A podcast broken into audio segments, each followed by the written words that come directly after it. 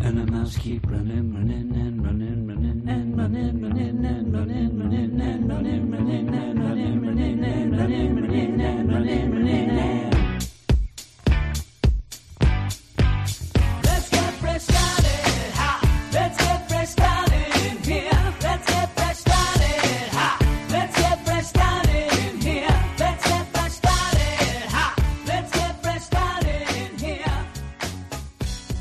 Hello, everybody, and welcome to the Weird Science Marvel Comics Podcast, episode 158.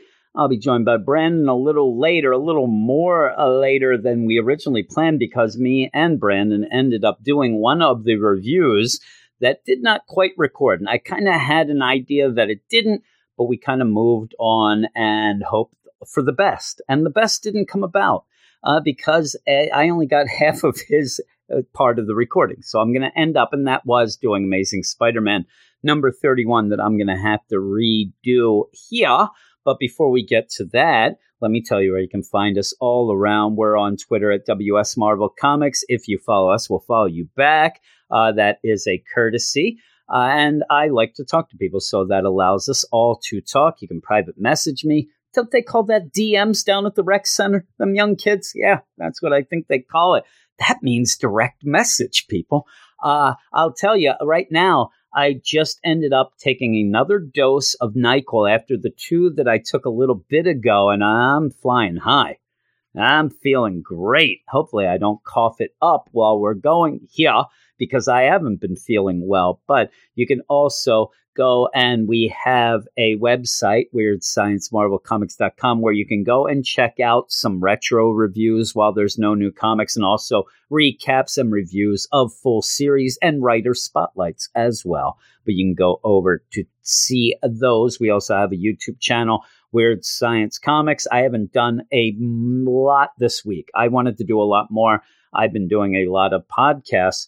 And where would I be doing those for? That would be our Patreon, which is the next deal. That's a segue, people. And it is patreon.com slash weird science, where you can go over and get pretty much over 30 other episodes of podcast Marvel, DC comics, some independent sums occasionally, and also some non comic stuff. But that is each and every month, each and every day. We have something there. Uh, you could go over to our Patreon, join up, get a bunch of shows instead of just us saying, hey, please support us in these things. Keep the lights on. And I don't like it. I have the lights off right now, sitting in my room in the dark. Like I like it. No mirrors and in the dark. That's how I play it. Uh, but yeah, that's all those things. And and we end up doing a bunch of shows uh, just because I'm going to be doing the Spider Man over again, just some Spider Man things that we did. We ended up doing an old Spider Man issue on last week's uh, Marvel Spotlight. I'm almost at the end. I think I'll end this month, the original Clone Saga, uh, where Gwen Stacy came back as a clone after her death.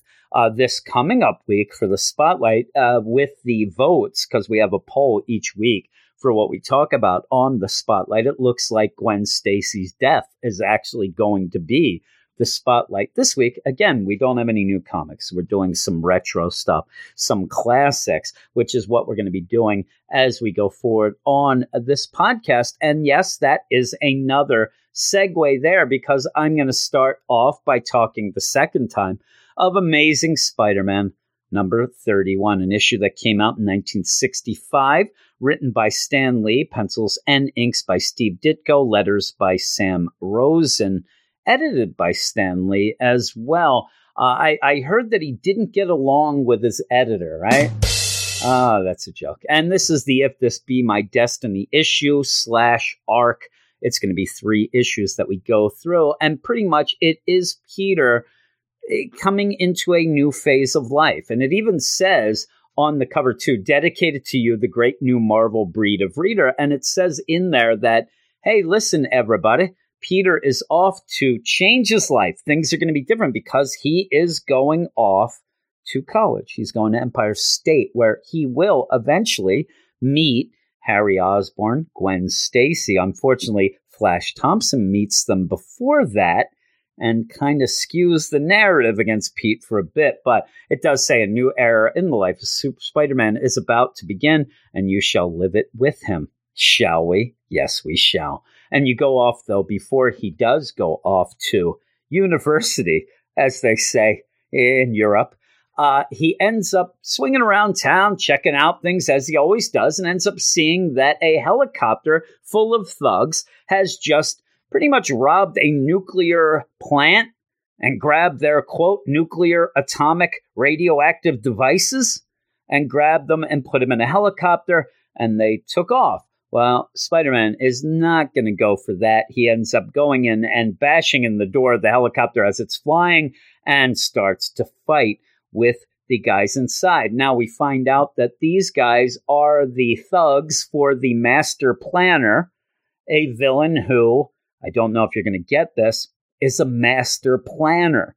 He is. It'd be great if he was like a wedding planner and that's all he was, but he's a master at it. So he knows what color napkins to go with the cake, right? That's what he now. Well, this master planner knows how to plan things that will be able to defeat Spider-Man. Now, these thugs though, they should be called one trick ponies because they end up gassing Peter with some uh, a gas gun.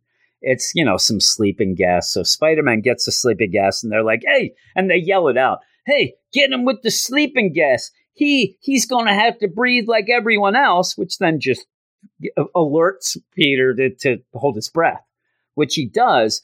And then he starts talking trash in his mind. Oh, these guys don't think I can hold my breath. I mean, they don't realize that I'm breath holding champ uh, uh, when I was in sixth grade, right?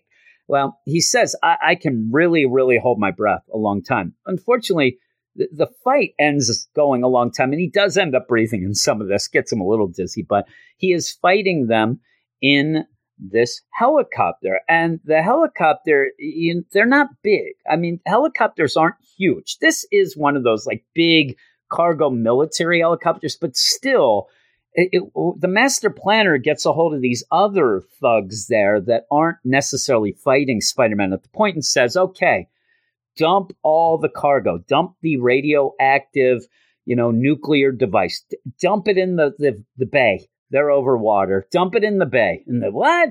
Hey, boss says dump it. And it's like, whoa, man, that's crazy. But this is where you see he's the master planner because they dump it. I don't know how Spider Man doesn't see it. But when they end up dumping this cargo, you end up having these guys pretty much, you know, with scuba gear they come out of a hidden base, the hidden base of the master planner, and they swim. They grab, uh, you know, the cargo that was done, and they take it away. Now, in the meantime, too, Spider-Man ends up. He's starting to get like, oh man, I can't hold my breath this long. I shouldn't have bragged as much as I did. At one point, he's even saying to himself, "Man, I really have a lot of, you know, trash talk, but I can't do it because uh, I'll end up breathing in the gas." But they end up where this helicopter is going down into the bay as well. Spider Man gets knocked out. He grabs onto the helicopter, but it's coming down on him into the water. He kind of swings around to avoid it, but he then says to himself, Man, I can't let these guys drown. I mean, they are jerks, but they shouldn't die. So he goes down and nothing's there. There's just the helicopter, no people, and the devices are gone because these guys came with their scuba gear and grabbed them. Uh, and even at the point when Spider-Man has to go down because he's waiting for people to surface, and he's like, "Oh man, I think they're dead." But he goes down and he's like, "Man, I might be groggy. Uh, you know, I don't know what's going on, but everybody's disappeared." Well, that was the master plan. That that the planner he planned it, right? So all that's going on. We don't know what he's exactly doing, but through this, he is collecting radioactive and atomic equipment and things to do research underwater. Well, we go to Peter normal Peter there. It's the next day. He's getting up. He's off to college, his first day of college, the day he's been waiting for, the day that he thinks that, just like me, every school year, I thought, okay, old Jimmy boy, it's, it's your time to shine. Everybody's going they're going to be amazed. And again, it's not that I only moved once. So that was the time when I moved between third and fourth grade. Then I was the mystery man uh, when I showed up in fourth grade, and I actually ended up showing up uh, like two weeks in the foot, and uh, oh my, I was a hit. I, everybody wanted to know what I was about. After that, everybody forgot about me. But each first day, I'd get my new clothes. I'd go out clothes shopping, uh, you know, and just like Will Smith and parents just don't understand. I did go f- at the gallery mall, so I'd go because I'm in the Philadelphia area. I- would go and get my threads, and I'd ha- show up. Hey, I'm gonna be the great guy now. Everybody's gonna say, "Man, what happened to him? How'd he get so cool over the summer?" That never happened. W- what happens to Peter here is what usually happened because I was too shy. I didn't talk to anybody, and everybody thought I was a jerk. So Peter goes. He says bye to Aunt May. She's like, "Oh my, he seems so happy to go off to school." I, I hate to tell him that I feel like I'm dying, so I won't. But boy, I I've been feeling ill for a while, and that really is what hits in this issue. Uh, one of the things that hits. Uh, Peter goes off, and he's he's pretty much you know, busy the whole day. You have the orientation going on. You have a lot of teachers talking about their classes. Yeah, he has to go get books. He's registering for other classes. He is pooped. So he comes home and he's just like, Oh, Aunt May, it's the longest day ever. I'm so tired. And she's like, Oh, well, you know, that'll be good. We'll get up early tomorrow. I'll make you breakfast. Oh, and she ends up passing out. Peter grabs her, calls the doctor, and the doctor's like, she is old as dirt. I mean, you look at her, she looks like she's like 700. They have to take her to the hospital. I mean, you're that old, you better go. So they take her to the hospital and they're going to do tests. They don't know what's wrong with her. They keep trying to get tests. Nothing is coming back conclusive. So they're trying to figure it out. And that's where Peter just feels like a jerk. And this happens so much during any run of Spider Man, where Peter is just embroiled in everything that he's doing. He's Spider Man. He's working at the lab. He's a student. Whatever it might be at that point, he'll always uh, forget how great Aunt May is until something happens with her. Uh, recently, me and Brandon last week, actually, we did the issue where Peter was fighting the rhino and he was there so, you know, caught up in his thing that he didn't realize that he wasn't getting Aunt May's prescriptions that she couldn't afford. So it's the same thing where he's like, oh man, I really have to get on the ball. Aunt May, she's in the hospital. They don't know. Well, he's got to start school. And he is distracted. The whole time he is doing any sort of stuff, he's just thinking about Aunt May. I got to get this day done. I got to go see Aunt May. Well, in the meantime, Flash has shown up. Big man on campus, Flash. Everybody knows about his football career. He has mm-hmm. shown up and he's talking to Harry and Gwen. They're introducing themselves. There is Gwen. I love to where Harry's like, "Oh man, Flash, I've heard all about you. I'm a Harry Osborn. and this little lady, that's the ex beauty queen of Standard High." As if you couldn't tell. And I just like that it seems like shade. It seems like, yeah, you know, uh, I'm Harry Osborn, and right here yesterday's news, Gwen Stacy. I'd like you to meet her. And he's like, "Oh yeah, you really liked my football career." That's all Flash cares about is that everybody likes him. Like, oh man, and you have Gwen. Oh, you gonna you gonna play football here at Empire State? It's like, if you're watching me there, hot stuff. I guess so. Well, Peter goes to, uh, you know, Peter shows up, and so everybody knows about Flash because he's the big football star. Well, they also know about Peter because, you know, at most colleges, everybody is in tune with the science scholarships, right? So it's like, hey, man, isn't that Peter Parker, the guy who got the scholarship for science? Oh man, I wish I was him. This is like the geek's dream back then that this would be. Oh, oh, wait a minute. Don't don't worry about old Peter Parker. Poindexter over there. That guy is great at chess. You know, this is the, things that are never heard on the campus for $500 right there. So Peter is walking through there and Flash, it, it is Peter's fault here, but it makes me laugh because there, there's Flash who hates Peter and he, he can't stand him. But uh, hey, isn't that, you know, that Peter Parker guy? Yeah, yeah, you know, hey, Parker, what's going on? And Peter just walks by because he's thinking of Aunt May. He's distracted and now it makes it, it makes Flash look like a jerk, like a real, real jerk, because they're like, "Oh man, he's some friend of yours, huh?" And he's like, "Oh God!" And that's the thing. Uh, you can have a debate here: who's worse, Flash Thompson or Harry Osborn? Because Harry takes full out into the deal of just trying to make Peter's life a living hell. And it's funny. He's like, "Hey, Parker, come here. I want to talk to you." That's what Flash says. And Peter just walks by. He looks sad. And then Gwen, he doesn't seem to hear you.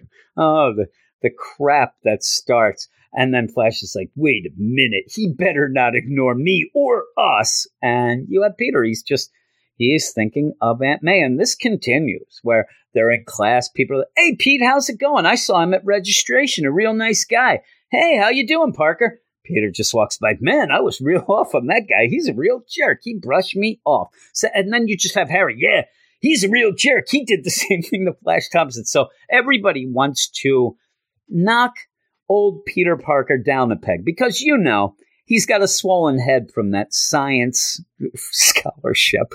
Uh, so they end up while Peter is distracted. They end up he's doing a little, uh, you know, a little bit of a chemistry deal. And the, best is too. Uh, two things I want to point out here. It's the it's it's the second day of full out deal, but pretty much the first day of classes. It seemed like the first day was orientation. The next day, Peter shows up and immediately he's like, man, I got to get to, what is he studying? They, they, they haven't even done anything. Then they're there. Everybody else is sitting around talking and talking trash. There's Peter just mixing chemicals. What is he doing? He's just mixing them up. And you end up Harry come over and like, hey, Gwen, you go distract Peter and I'm to do the switcheroo with these chemicals. So We'll see. It'll be great. Gwen goes over and he's like, can I borrow your pen there, Peter? And he's like, yeah, whatever. You take your pen. He doesn't even pay attention. And she is so angry.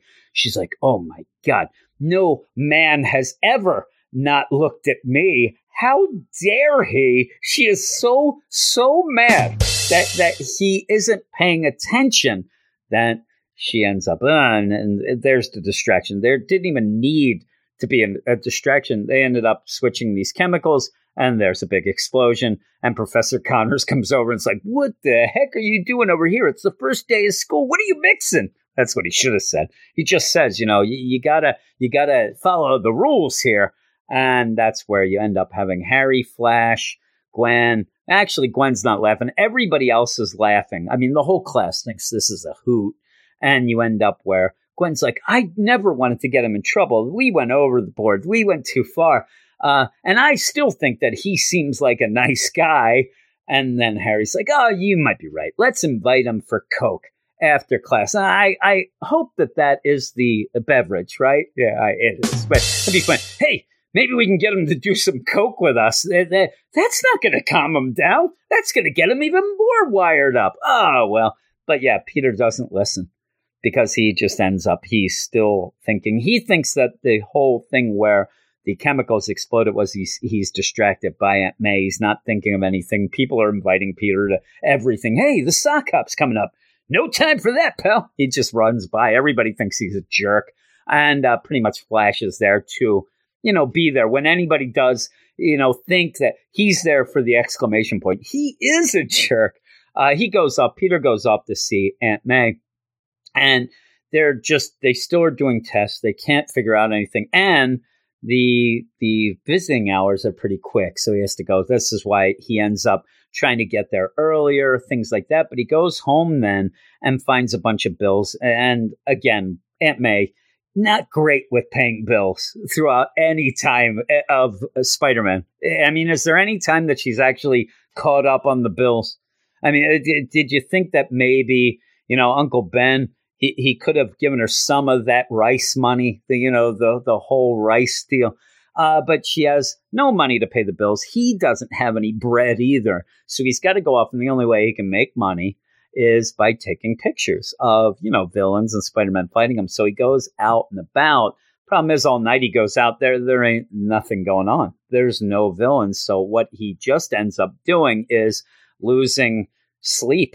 Really, he hasn't studied and he lost sleep so he's tired, which adds to him going back to school then and being even more. Now he's not paying attention and he's tired.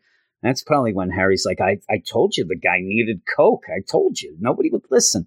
Uh, yeah, that's not the only person having problems, though, because Peter's having a lot. Aunt May is having a lot. But J. Jonah Jameson, there's no news. He's pissed. I mean, they don't have any news to report. Nothing is going on. And so he yells at his man, Foswell, one of his top reporters, Uh, and I like Foswell; he cracks me up. Uh, and uh, Foswell, get me a story. What am I paying you for? And he's like, I can't make the news, boss. You know, I, I only report it.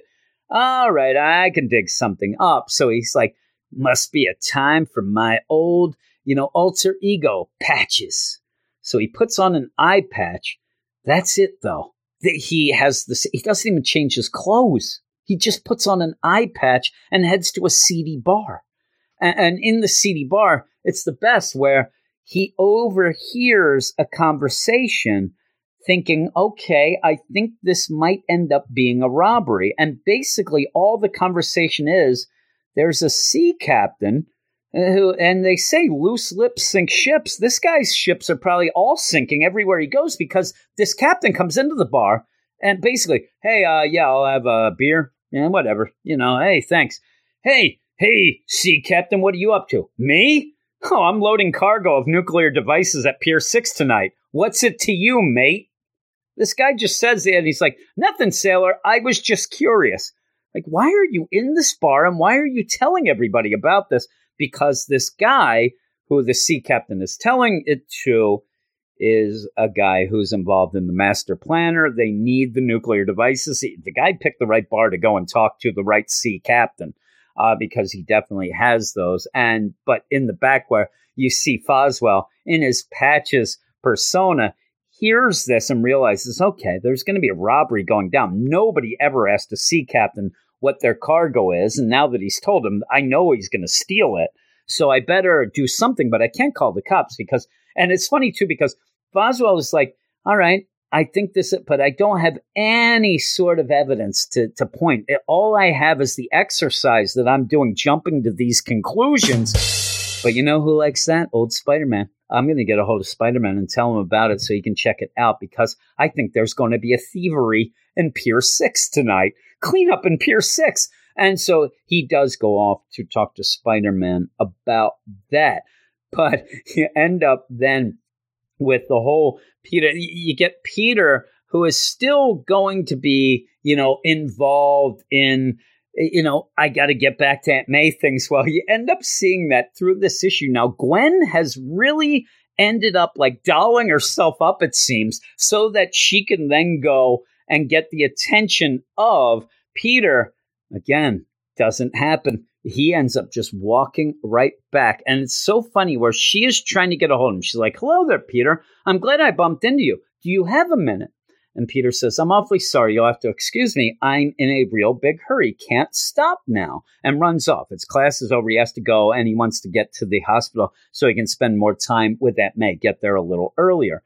Uh, and her deal is were they going to have her be just a super villainous? Because she's like, why? The unmitigated nerve of him. Nobody gives Gwen Stacy the brush off that way. You, young man, are going to regret that. I promise. And it's funny, too, having a young girl who's just going to college say, you, young man. Uh, but he goes off and he does go off and talk to Aunt May trying to make herself and says, "Man, she she seems like she's a little bit on the up and up." And but they they still are waiting for these tests, and he just leaves. Then he's like, "Okay, well, Aunt May's fine. She's going to sleep. I'm going to go. I'm going to go swing around." Ends up meeting up with Foswell in his patches persona, where you even have that he ends up like shining a light that is like it, becomes like the thing where Spider-Man goes down there uh, to check it out uh, and they, he says, Pier 6, there seems to be a, a you know, some sort of thievery that's going to go on. And that's where Peter goes off, Spider Man goes off. And indeed, you know, you have those same people, the same thugs from the master planner at the beginning of the issue. And this is where I said they are one trick ponies. They end up just trying to knock Spider Man out with the sleeping gas again. Peter's a little too smart to be fooled twice like that.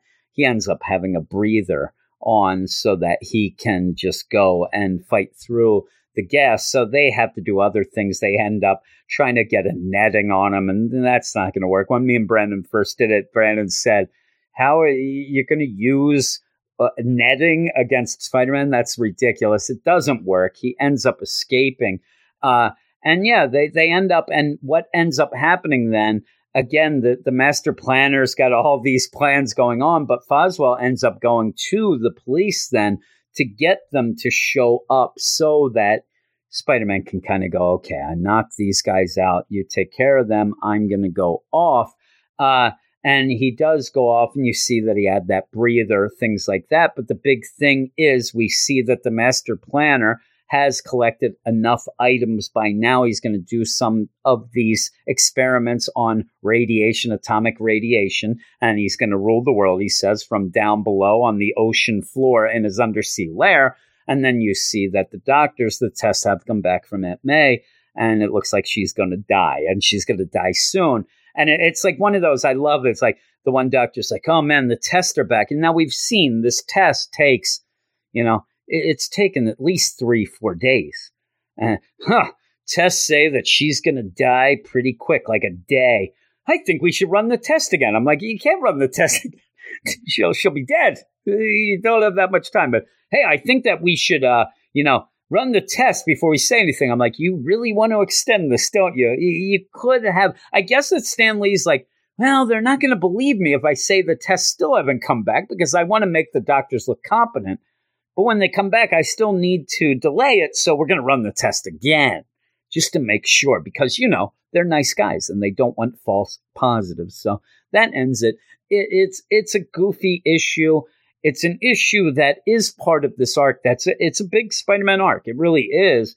Uh, with that, you you have to set things up, and pretty much what you're setting up, besides Aunt May being sick, is Peter is already running ragged. He's Spider-Man, he's student, and he's concerned nephew. You have all of these rolled up into one where you're getting that Spider-Man that really is being, you know, grabbed from every which way. And and remember, when you read this, this to us very, you know, commonplace. This is Spider-Man all the time, and it is all the time even then. But this is, you know, the 31st issue. You're going into this with the idea of he's starting out this new stretch of his life, and yet he's being pulled from all directions. And, you know, the luck of Peter Parker of having all the things go wrong. And I, am not even talking about the idea that everybody on campus hates his guts. And, and he's so oblivious because he's so worried about Aunt May. Aunt May, so how's school? Oh, it's great. The, the guys and gals love me, Aunt May. I hear them all the time. They're always,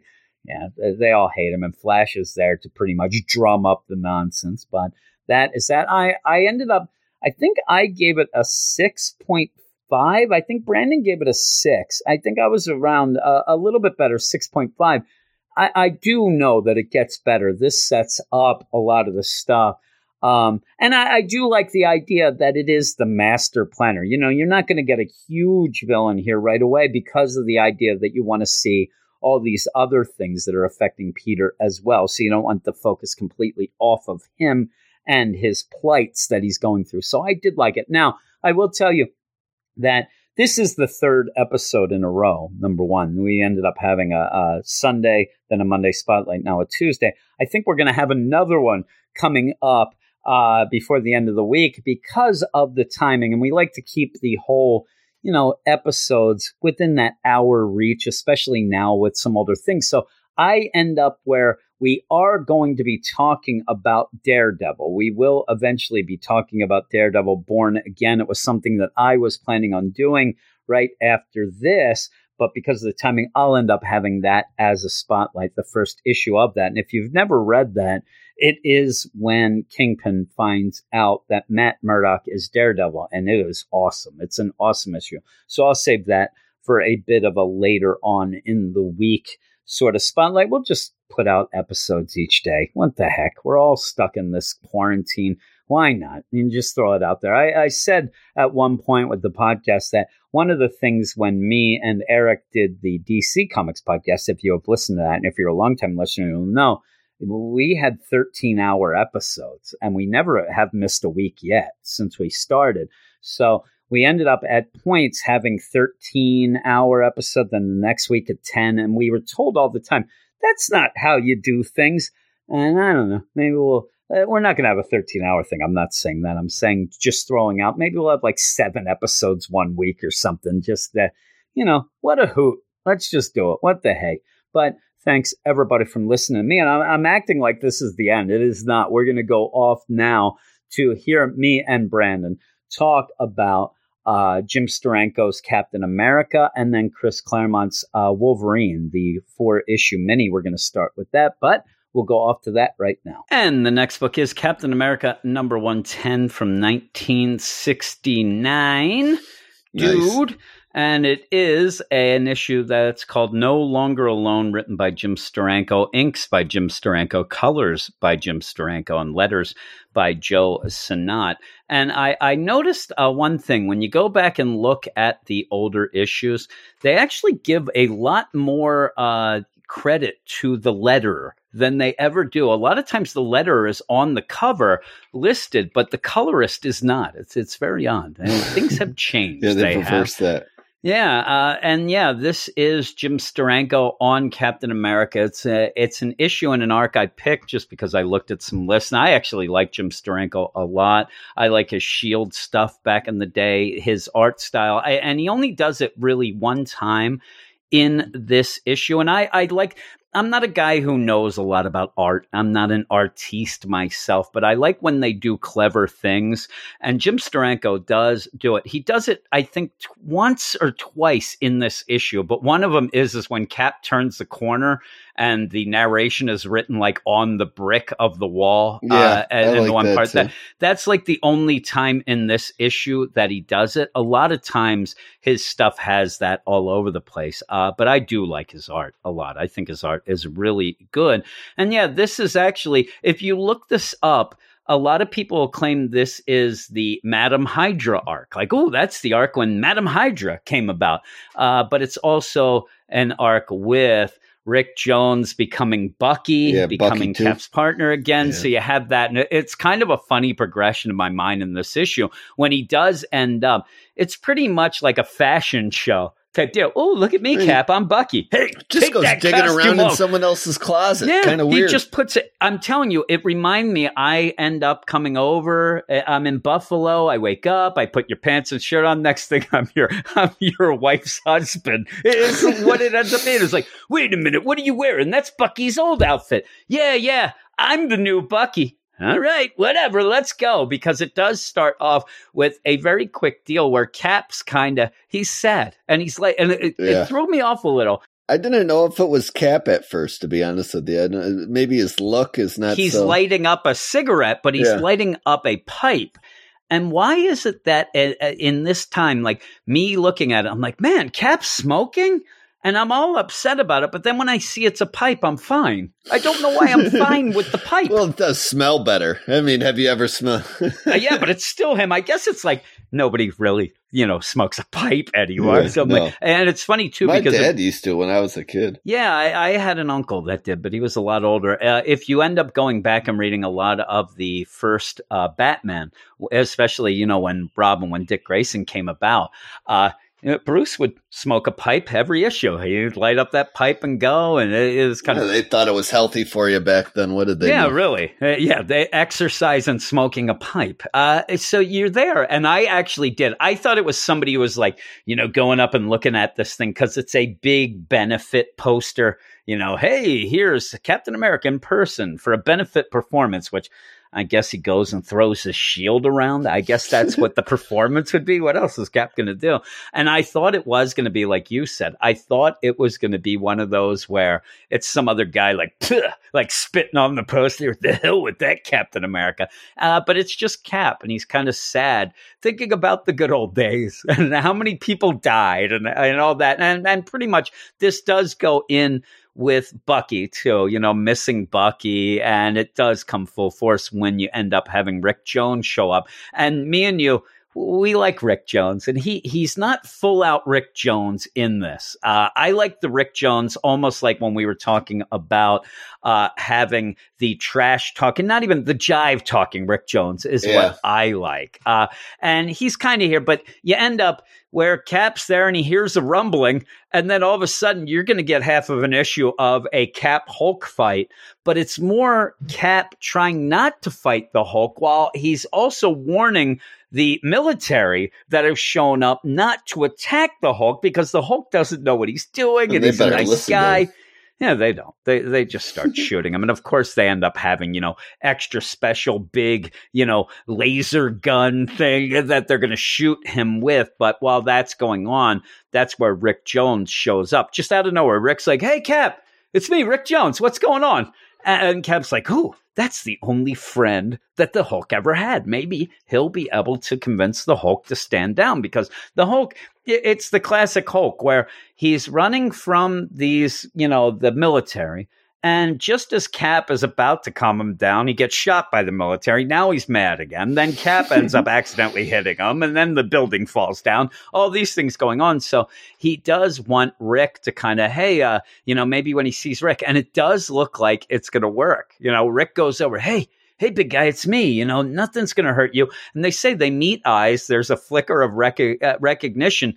And then Hulk just picks up Rick and starts, you know, slams him around. He, he like treats him like Loki from the first Avengers movie. Almost Yeah, that's what he is. He's like a sack of potatoes here. He ends up almost being like luggage because then you end up having Cap just or the Hulk just yelling, "You, no one!" Yeah, he's yelling, and, and as this is going on, again, Cap is trying to you know stop him, but now he's got to save Rick. Hulk destroys this big gun. Rick Jones is just in the middle of everyone's business all the time. He he starts by isn't it, that's who Hulk saved in the beginning to to become Hulk, Yeah, yeah. and then uh, Yeah, then he gets with he's got the Marvel. link with yeah Captain Marvel. Here he's Captain America's uh, you know sidekick for five minutes and getting attacked again then by. He is. He actually is in the center of all the action, and you you could just imagine It's that. like six degrees of Rick Jones, like the six degrees of separation for Kevin it is. Bacon. I swear. they probably sit there in, in Avengers Mansion like, uh, is Rick Jones just, you know, unlucky or is he causing this crap? Because Jesus Christ, he ends up right in the middle of everything. Because, yeah. he's there. You want to talk Uh, about Hydra? We might have Rick Jones, the biggest Yeah, spy really. of all. I love, I love Rick Jones. I, I really like when he was with Captain Marvel and he's in the negative zone. He gets all pissed off. He's He- so I love when he downplayed nowadays compared to any old book. He's like front and center. I'm telling you that with with them starting Empyre and that referencing the the Kree Skrull War and all that stuff, that's big Rick Jones stuff. At points, he's the one who was the major player Yeah. uh, in that. Uh, I just I love when he would talk trash from the negative zone on Captain Marvel. Uh, That's the best when he's yelling at him from the negative zone because that's what you do, and pretty much that's my room, the negative zone. I talk a lot of crap from there too. so you you end up them fighting, but this is the thing throughout the rest of this issue, even here with the Hulk. But when we continue on, the big thing is that Cap does not want anybody else to die on on his watch, especially a young guy like Rick Jones. He does end up being able to take care of the Hulk, and the Hulk just leaps away. Yeah. Uh, and I I really do like the art uh, when that yeah, happens. this is probably out of the three we're covering. This is the best art. Yeah, it, it looks great. Uh, he and you end up having even the whole, you know, the military. He's leaping away. They got to go. The buildings coming down. Everything's going down, and that's the thing that kind of throws Cap off is when you end up having Hulk leaping away and things like that. He really could have killed Rick because he's not paying attention. He's all, you know, berserker and he's not thinking about what's going on. Now, the funny thing about this is that that whole thing, that whole fight is retold later in Savage Hulk number one, uh, way, way down the line by Peter David. So that's just a little aside there. Um, but yeah, they take Rick or Cap takes Rick back to Avengers Mansion and he is not feeling so well. He looks like he's in a coma at this point. And even so, you, you have Cap like carrying Rick away. Rick is a torn shirt, just looks like it, you know, that he's just dead. And Cap, well, I got to take him back to headquarters. Let's go. And they they put him down. And then that's where Cap just sits there thinking about, you know, he- he'll be better, you know. And yeah, you know, I wish I wish that all the ills like my PTSD could be cured. It seems like that's what he's getting with. You know, I I have the you know the pains of war and and of losing friends that I can't really get uh, away from. And then he hears footsteps behind him. And Rick has gotten up. He's cured and put on Bucky's costume. He just Yeah. went in the closet and put on Bucky's The costume. costume has healing powers. Yeah, and he yells, and that that's what uh, this is where you're going to get a little of the jive talking Rick Jones that I like, where he's like, "Hey, don't get uptight, Cap. I found these threads in the closet and thought, hey, I'll try them on." Bucky's costume. He yells, "Nobody can wear that. I'm not going to watch another partner die." And I wanted Rick to go. whoa, whoa, whoa, buddy. I, I just put on a costume. I, I just needed Yeah. clothes. My shirt was ripped. I, but you end up having him say, I'm not going to watch another partner die. Rick just counters with, Get off your soapbox, mister. Rick Jones just ain't buying.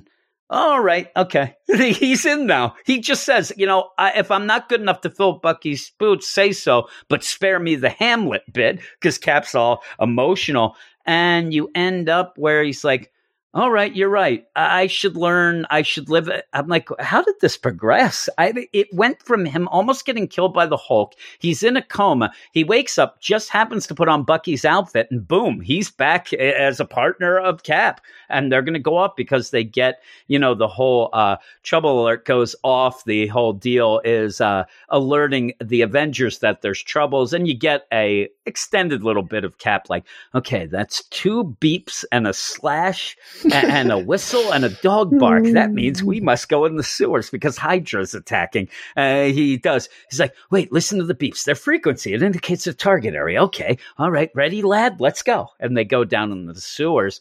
And I don't know what is going on with the Avengers. They should keep track of what's going on right below the mansion and the Yep, sewers because it seems as if they go down They've been a down here a little bit.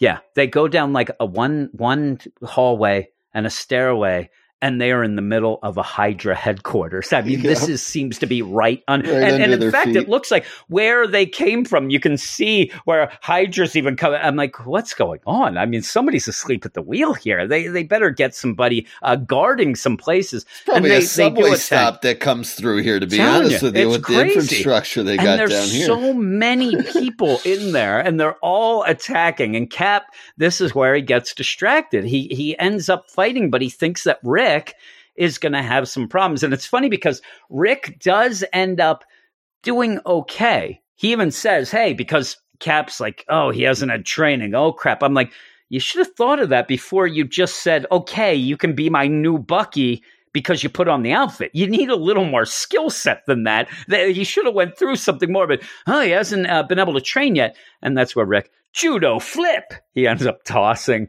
some of them, and it kind of impresses Cap. But the problem is, is that Cap now is at one point is going to go in full stealth mode to try to trick Hydra. Rick Jones, he he ain't good with those tricks. He just go, oh man, hey, he's just yells stuff. But yeah, he's trying to get away, and you end up having Cap throw his shield to him to help out, things like that. All and he you do basically end up- does is just send, uh, just run this way, take a couple of them with you. You know, Yeah.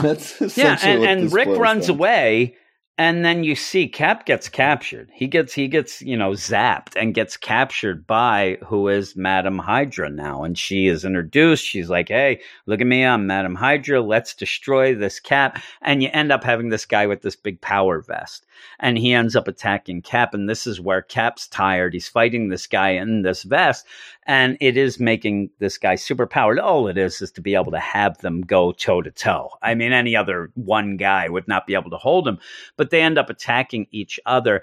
And the guy in the power vest ends up breaking through the wall, and Cap jumps in to get him. In the meantime, Rick is running away. He's running through the sewers, Yeah. and Hydra goes to get him, and he does one of those hides in in the roof. There, there is like a, a, Well, there's, little ano- alcove. there's another classic trick in this issue later that I love that they end up Yeah. pulling out too. and, and so what ends up where you have you, you have Rick dressed as Bucky hiding in, in the ceiling where you have you have Hydra guys and I know they're not known to be very smart but they're walking they saw him in this there's no other place that why wouldn't you look up you, you know just look up for a second they're like oh well guess we lost him but we better find him or it'll be our heads and they just start walking down and that's where Rick's like oh no I, I better get back to Cap. Well, this is where the the guy in the power vest has returned, and he's like, "Yep, took care of that Captain America jerk. He's dead. Can I have a shield? Because he has a shield." I'm like, "Is there anybody who doesn't think this is Cap who's come back with the power vest on? I mean, seriously." And he's like, "Yep, got the shield." They're like, "Yep, it's yours." You know, now let's get on with the task at hand. And Rick just runs in and basically foils all of this. You would have had Cap be able to bring down everyone, including Madame Hydra, but Rick just runs in with no plan whatsoever, just run, hey, what's it? What's going on? Oh, damn it. And he, he pulls up the thing. He's like, Rick, don't stay back. And then they realize it's Cap. And then what happens is they end up attacking Cap. And now just because you have to see that he is fully Cap, his outfit that he stole, It melts. for- it, it melts. It, it just it, it just goes away. comes It, off, it yeah. melts off him. it's like a then- tearaway NBA warm up Oh, suit. it, yeah, it is. It's crazy. and then you just have Madam Hydra is just yelling out random orders, flame bazookas, which now all of a sudden they have, and they're attacking. I don't know how them. those work. Flame bazookas. I don't per se. either. Flame. It's more. Yeah, I, I think that a flame bazooka that that's just a flamethrower. It's Yeah, a flame that's gun. it is, that's a right? flamethrower. That, That's that's, all it is. It'd be my like you have a basketball, and I go, you know, football basketball. No, it's just a basketball. uh, and and so they're they're doing all this, and you end up having Rick Jones uh, get pretty much a noose around his head, uh, Yeah. a rope noose from Madam Hydra. Uh, she doesn't have a whip; she just has rope. Throws it at you know at uh, Bucky slash Rick Jones. It goes around his neck, and then she just throws him into this giant like you know I don't know what where is this whirlpool has It's, started it's a forming. whirlpool. The Yeah. best is is that while this is going on, there's no Hydra around at the point where you just have Madam Hydra and Rick until she pushes Rick to go down in this whirlpool. And where the what happened to these Hydra guys? There's like seven guys. They're they're drowning. They're circling the drain there. Yeah, they're all circling. You end up having Cap end up reaching out and saving Rick and like, hey, while you're saving me, she's running away. And he's like, shut up and hang on. Uh, yeah, she she got away. That's how she got away. That's the distraction. I I just love out of nowhere. You, you end up having those guys all in that whirlpool. Now you see Yeah. earlier when Cap does They're trying to grab onto water. I'm like, I'm not sure that's how that works there, guys. if you look, Cap does end up hitting like a water main. And I guess maybe they got Flooded swept it? down, but yeah. they could have just jumped out of the way or something. I, I don't understand I don't because think now the whole. I guess fast. that's what caused this whole thing. I actually thought it was like a river, an underground river. Uh, and they're like, hey, you know, and then you end up having, you know, Rick Jones just say, man, I, I kind of suck at being Bucky, but at least I'm trying. I'm like, I, don't think Cap would agree with that. I mean, you you ended up ruining everything that you got near, like Rick Jones always does. I mean, he really does. But it is fun. Eh, Anytime I'm telling you, anytime Goofball Rick shows up, there's going to be fun because he's just he's a klutz. He ends up. I I really like when they throw in, and I, I could just uh, hope that we get more folk singer Rick Jones, where he's doing his, you know, his recording and his his concerts coming up. But I think that that is gone by this point. But you end up there, yeah. So you have a new Bucky, uh, Rick, and you have Madam Hydra. She got away, and that kind of ends it. But I do like the art a lot.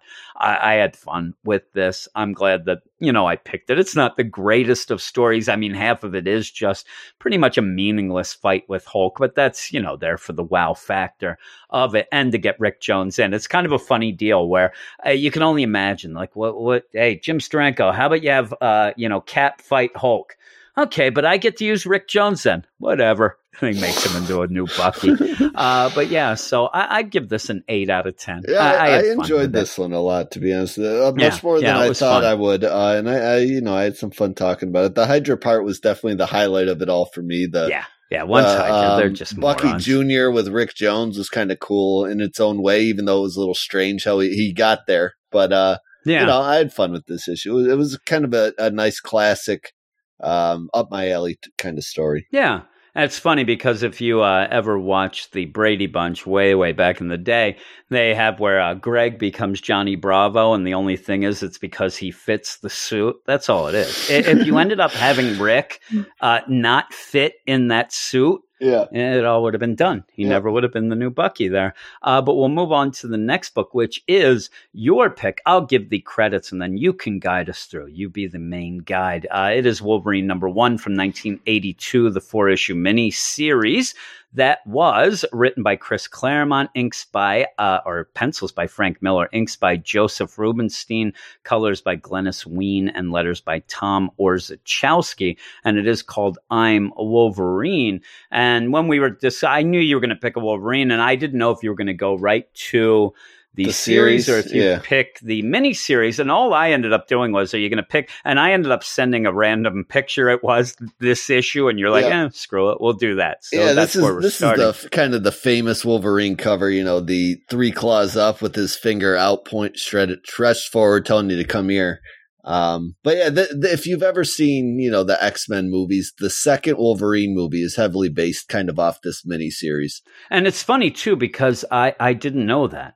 And so when I was reading this, I'm like, wait a second, is this like that where they got the Wolverine deal? Yeah. Because yeah, it, it pretty much yeah, is. it is. But It- go. it's- uh, that was actually uh, even. Um, I know a lot of people like Logan, the third one, but that second one, I don't know. I, I really enjoy that one, and some of it's probably because I like this miniseries. But um, yeah, it starts with the bear scene. So Wolverine's kind of, you know, going through the forest. He he ends up coming into this cave and en- encounters a bear, and he realizes, you know, this this is. Uh, a bear that's killed all these people This is why he's out in the forest looking for this thing.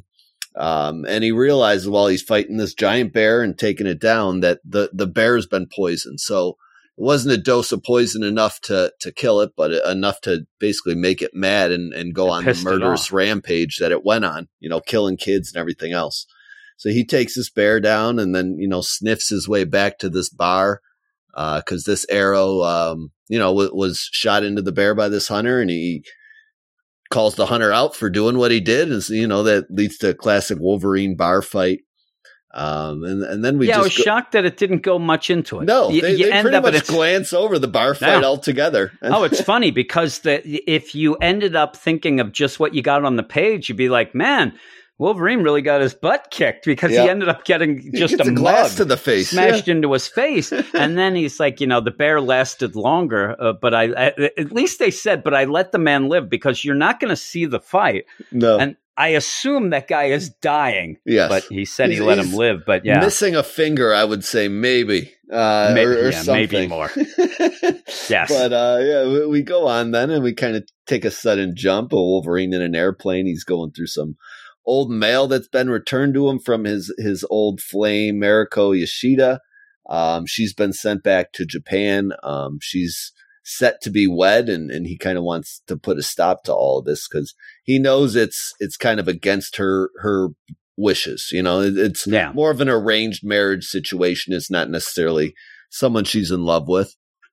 So Wolverine, he starts pursuing all those angles. He he gets his suit, heads off to Japan. Uh, he he doesn't take long to get himself in some hot water as he sneaks into this house.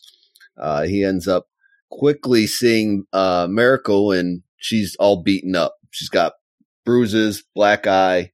Uh, so you know, obviously that doesn't Yeah, make she looks him terrible. happy. No, yeah, she she's really beat up. she got the crap kicked out of her because you know she wasn't listening Mhm. and her husband it's his right she even says. I mean and it is one of those Oh, yeah, things all, where you even classic, set it up. like Ja- Japan, like ancient. yeah, and, uh, and you you set it up very well that Wolverine knows he knows this. He should because you even set it up by you, when he goes to his contact to find out where uh, you know Mariko is and that she's you know married and stuff like that that guy even says you are as Japanese as any foreigner has ever been. You, you know you know what the, the deal is uh, so he knows he can't stop though yeah, because there's nothing. He even it's, it's not stopping him from trying, but yeah, he knows No. really there, there's a thin, thin chance he's going to be able to do anything about this. And if he does try, and, it's going to be everything, trouble. yeah. And it could be trouble for her as well. When he goes to Asano, Asano uh, Kimura, his connection, even Asano says, you know, you can do what you want, but you know that this is the way it has to be. You, you're going to cause her problems. And also, if you go off and do something, I'm going to be after you. I'm going to hunt you down. Yeah. And he's like, "Yeah, you try." Goes off, and I, I like it too because he he shows up like you said. He got on his you know his suit, and he gets off the plane. He goes to see Asano, and as he's learning more and more about what happened to America, he's now putting on his X Men gear. He's putting on his Wolverine suit uh, Yeah. as he goes off because he's like, "Yeah, I'm going to go kick ass." And when you do see that she's been beaten up, you're like, "This husband." Is Oh, in big so trouble. Yeah. He is in big, and big he trouble. it's quick too because this i like the pace of this issue uh, when i first read this miniseries i was very surprised how quick it moved you know just Well, I, and I'll I tell never you, really this is read where a lot of old comics when i went back to this so i'm Yeah. expecting a six issue pace and and this yeah, well, really this is the out same thing that happens with what's happened with me on the Patreon, where I'm doing uh, the My Sister's Keeper for Catwoman, and you end up having these transitions where you expect nowadays that you'll go and watch Wolverine go through the streets for three pages, Yeah. then he'll scope out the house, then he'll feed the dog some meat that's poison, and he'll go there, then he'll start thinking. Now they they just go boom, boom, boom. So it, it is a little jarring at points with older issues because of that. Uh, but it plays out so much better because I always say you, you get a lot of story. Even in this issue, there's an extended fight right because what ends up Uh, happening uh, is with a bear too in the beginning Yeah. of things yeah, but it still goes and you get a lot of story because at one point it, Wolverine is going to kill yeah Mariko's Oh, she- husband. She sees he sees her right away. Uh, like uh, the husband comes and interrupts the conversation Wolverine is first having with Mariko when he first sees her, and, and he's pissed right off the bat. He's like, "Listen, woman, I- I'm gonna start slapping you around again Yeah. here." Uh, it Oh, yeah, it right in he's the front of worst. Wolverine. yeah, you don't do that. I mean, that was the worst. That that's the way he comes in, and Wolverine's like, "How dare you know he end up your husband beat you?" And the husband walks in and is like, "Hey, Mariko, who you talking to? I'm gonna beat your butt." And, and he's like, "What?" And he's gonna kill her or him. He's like, and "You just signed your served death warrant, bub." your death warrant, bub." And yeah, and she's like, "No, no," and I love it. He just like, boom, just throws him down. The problem is she is going to get the the crap Oh yeah, kicked this, out of her is now. like there is a beating no times way. four now. Yeah, she's Oh not my gonna be able to walk for a God. week. A- And so he and then is, he and walks that out was the door. my fa- this Yeah, is my then favorite gets- part of the issue. Yeah. He walks right up the door, and it's just twenty ninja stars coming yeah, right yeah, at him. Ninja stars go. and, and in the meantime, it is Yukio who ends up doing that. That we meet at the end. That she's the one who threw those and poisoned them because it's it's all set up, and she has her own deal uh, going on near the end. But yeah, it's all that her father, Father. Uh, he wants to, you know, kind of deal with them, and the the way to deal with them, and he's kind of a smart guy. And they even say that she, he had been gone, he disappeared, he just came back, and that's what put all of these things in motion. where he motion, came yeah. back, he owed a debt. Mariko has to get married. You know, all that honor stuff, which she has to do. She says to Wolverine, Wolverine, he knows this, but he's thinking with his heart when he says to Mariko, how could you do this? And she's like, well, I got a lot of reasons. Honor, uh, you know, honor and honor. You know, it's all that. It's all for her family, which the father then pretty much spells out. We are Clan Yoshida, and we've been around as long. And I love the line. He's we, we're a, a a line that goes as far back as the emperor, and probably have a more legitimate claim to the throne than him. That's how you know long our family has gone, and you're not going to mess it up, Yeah. Wolverine. You no screwing it up now, dude. So then he says, and this is where I thought that this was really well played by Chris Claremont and really cool in this in the issue, saying that Mariko's father really plays it because they're gonna have kind of an exhibition fight. Yep. You know, the whole idea of having a fight where Kind of feel You- each other out fight. and, and this is the thing though, the father is sitting there and the biggest problem that he's facing right here, he knows that his daughter loves Wolverine. Yeah, So he could kill Wolverine. He could have Wolverine killed. He could, you know, take his head off, whatever. But that's not going to change his daughter. Then now he's a martyr, and the daughter will never forgive him and will always love Wolverine. yeah. so what he has not to going do, to do what, is, what he wants Yeah, at all. yeah. So what he has to do is make Wolverine look like a piece of crap. And he figures it out by we're going to fight. We're going to have a ceremonial fight, me against you, Wolverine, the dad versus Wolverine. We're only going to use wooden swords. So, you know, you get right away, okay, this isn't going to be a fight to the death. This is just going to be an exhibition. Maybe your honor's at stake, whatever. The problem is, is even Wolverine through the narration, the, the father, he's an expert. He, you know, he is a expert at uh, swords.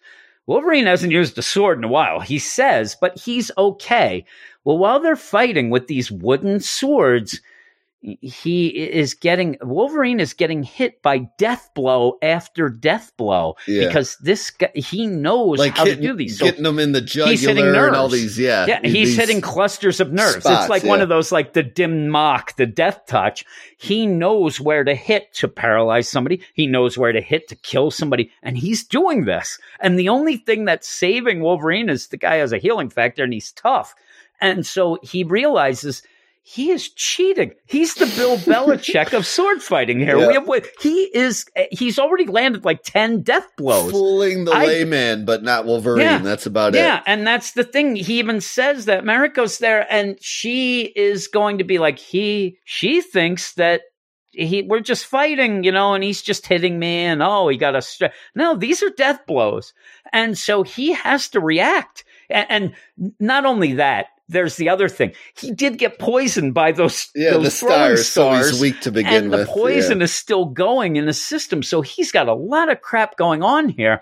And death blow, he's like, he struck a nerve cluster. He is at a pressure point, And he says, this, these are blows that would kill somebody or para. So he has to react. So he drops the sword and just starts Pops slashing away with it, yeah. pops the claws. And that's the thing. The minute and that's the like the most dishonorable. Yeah, yeah, he is now in everybody's mind. Now he's cheated. This was set up so well by the dad that, you know, now I pretty much killed Wolverine in my daughter's eyes. He thinks uh, because he's going and even he tries to kill Wolverine, tries to kill him. Uh, but he, he ends up just he says I, I'm still my dizzy from that it. thing Yeah. yeah, he would have ended up killing this guy. Uh, but yeah, he ends up going, and and they just continuous, uh, and the fight just goes on forever. Like we said, it, it does go on forever. Yeah, it- And it's it does kind of a quarter of this book, if not half. It is. But the deal is, is the idea of him now looking like a piece of crap. Uh, you know, he does now, and and the whole deal. and he lost. You know, He he, tried is, to yeah, cheat and and he lost. lost. Yeah, and because he's poison as Yeah. well. It's so set up. And then you end up, and it's Shingen, the, the dad, and he's like, Behold, daughter, uh, you know, and he's Wolverine's trying to look and gaze upon him. Mariko, witness his true nature, his true self. Here is the thing to which you have given your heart. Answer me truthfully. Is he worthy of the price? She says, No. So that's just that. There's the death blow yeah, breaks uh, you know, heart. to Wolverine. And I, I will tell you that this dad, you know, Shingen, he seems like an older fellow, right? At that one point, he leaps up like 70 Oh, feet in the air. He- He's pretty kick butt. Uh, but yeah, there's Wolverine just upset and he gets dumped. He gets dumped in an alley and, and he ends up waking up just in time for, you know, oh man, you know, what's going on? Yeah, up. these guys are like, hey, we- don't want to, and it's one of those because Wolverine's like, we don't want any trouble. Well, we do because you, you foreigners coming and messing up our country. They're, they're just going to go to town on him. And then all of a sudden they just all get slaughtered. And that's where you see somebody at the end that is a woman that says, You're mine, Wolverine, and now and forever. And like I said, that that is uh, y- Yukio who ends up coming to get him. And then that continues on Yeah, where she she's uses to be a them. huge but part of the series. yeah, and then she gets a huge deal and then becomes, you know, pretty much one of his uh, main ladies. But uh, yeah, and she hates uh, Mariko. She there's all these things going in as we go on. But yeah, it's it's very quick. I like the art a lot. I think it's really good. I like how it plays out, uh, and and I think that what you get in this first issue, because this is the first issue of any solo thing from Wolverine. So going in, if you knew him, you don't really need the background, but you still get some. I mean, even as he's going and he's fighting the bear, he mentions, you know, the adamantium. He mentions, oh, I have a skeletal deal that nobody can. And then going in, you get the idea he spent a lot of time in Japan. He has his love of his life there. Who's married. You get a lot of stuff here to go forward. I thought it was really well done. Uh, what would you give it?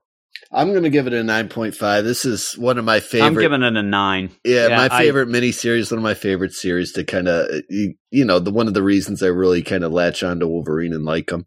Um, uh, the art, I like the Captain America art a little better than the art in this issue, but it's still, I mean, it Yeah, works I for like the the period Captain- of time it is, and especially The the, thing- the Captain setting, America art- works. Yeah, I think it does too. The the um the thing with Jim Steranko's art in the Captain America, it's a little more detailed the backgrounds, but it's also a cleaner art You know, and I, I really like that.